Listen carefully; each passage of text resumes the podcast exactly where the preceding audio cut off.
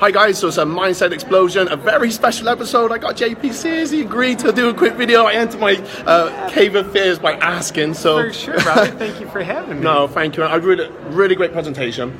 Uh, I think my biggest thing was the, you know, follow my heart Yeah. and definitely enter the cave of fears. Um, would you quickly give like a, a little bit, short nugget uh, for the viewers and hopefully people that haven't heard of you to, you know, Yeah. so I love your video, so. yeah, you know, I'll use someone else's quote. You might have heard it, Joseph Campbell.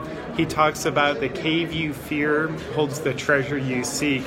And I and I love that. I think if there was only one step we take in order to have a successful life in terms of fulfillment inside as well as creating the outer world of our dreams, the one piece of advice to achieve that would be do the things that make you scared that feel purposeful too, but they make you feel scared. That's the evidence we're entering the cave that we fear that has the treasure that we seek. And I think ultimately what that helps us do is live more aligned with our heart. So, man, I think if there was only one thing we all did every day in order to help us create the inner and outer lives we want, it would be do something that makes us feel afraid. Brilliant. Uh, thank you. Perfect timing for me. So thank you, JP. I For sure. it. Thank you. Cheers, buddy. Good to hang with you, brother. Oh, thank you, brother. Cheers. All right. Peace.